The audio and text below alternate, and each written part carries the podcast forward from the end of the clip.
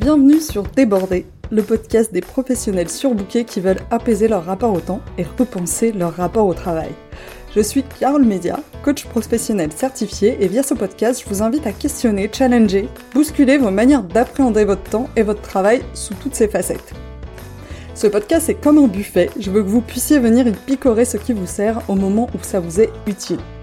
Je ne vous promets pas que ce soit toujours confortable, mais ça pourrait bien élargir votre champ des possibles. Cet épisode est un épisode du lundi. Il s'agit donc d'une question d'auto-coaching à laquelle je vous invite à répondre et que je vous invite à laisser infuser toute la semaine pour voir ce qui se passe. Cette question existe aussi au format newsletter. Si vous voulez la recevoir chaque semaine en version écrite par email, c'est sur fitintheplate.coach slash newsletter. Maintenant, place à l'écoute de l'épisode.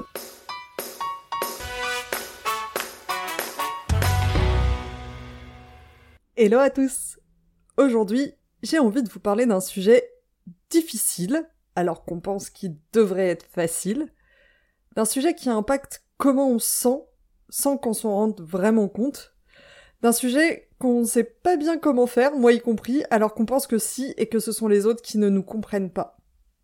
C'est dans le titre, j'ai envie de parler d'être clair sur ce qu'on veut. Et je ne parle pas de manière globale dans la vie, je parle d'être clair sur ce qu'on veut dans des situations du quotidien. Et quand je vous dis moi y compris, c'est pas du tout de la démagogie. Ça veut vraiment dire moi y compris, et pas hier, aujourd'hui. J'ai compris à quel point j'étais pas claire sur ce que je voulais au quotidien en lisant l'anti-guide de la manipulation de Fabien Olicard. Dans ce livre, il décrypte les différents types de manipulation pour qu'on puisse apprendre à les repérer et à s'en prémunir. Et à un moment dans ce livre, il parle de requête implicite. Et là, sans m'y attendre, j'ai pris une claque. La requête implicite, c'est le fait de demander quelque chose de manière sous-entendue sans exprimer explicitement son besoin. C'est par exemple de dire à un collègue il fait chaud dans cette pièce. De dire à son manager j'ai beaucoup de travail en ce moment. De dire à un collègue tu trouves pas que la répartition des charges est déséquilibrée dans l'équipe? Et ça a été une claque parce que je me suis rendu compte que je faisais ça tout le temps. Et encore aujourd'hui, si je suis pas vigilante et quand je suis fatiguée, ça sort tout seul.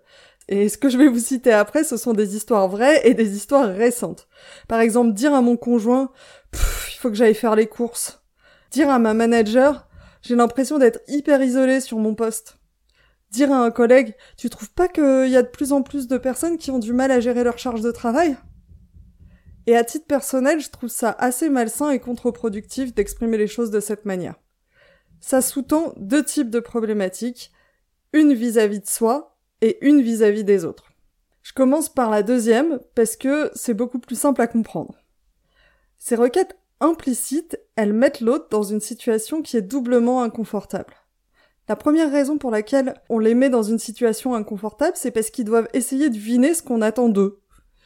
Et nos attentes sont pas évidentes pour l'autre, même si elles sont très claires pour nous.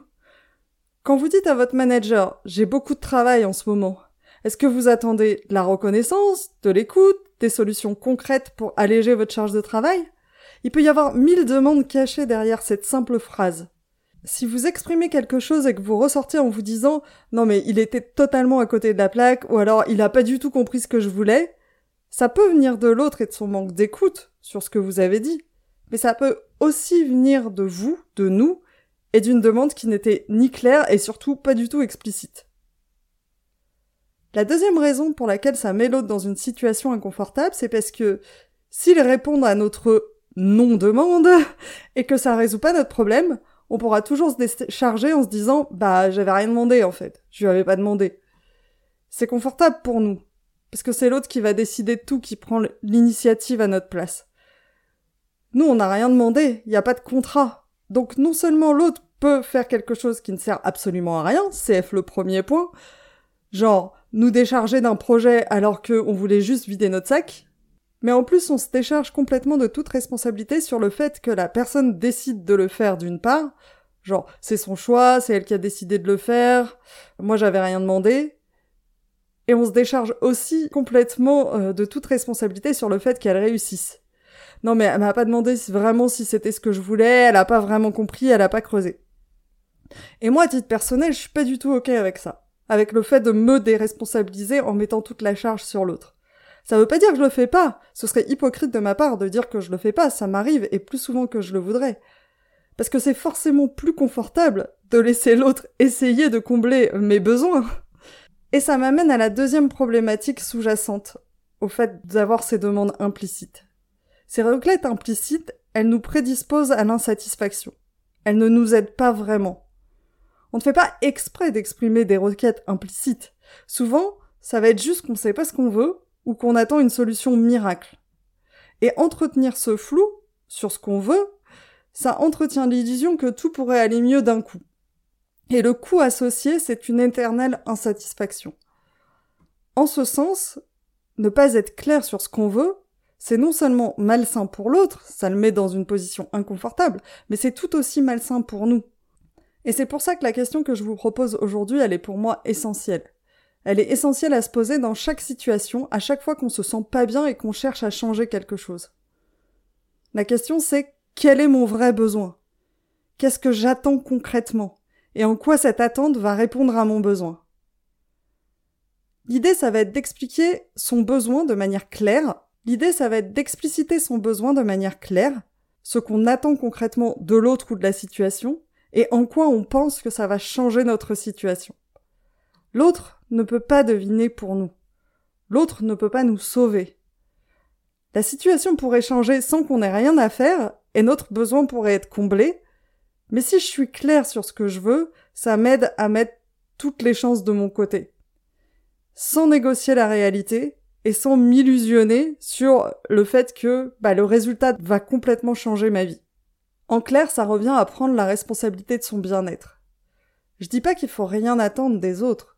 Je dis juste que être clair sur ce qu'on veut rend les choses beaucoup plus simples et efficaces.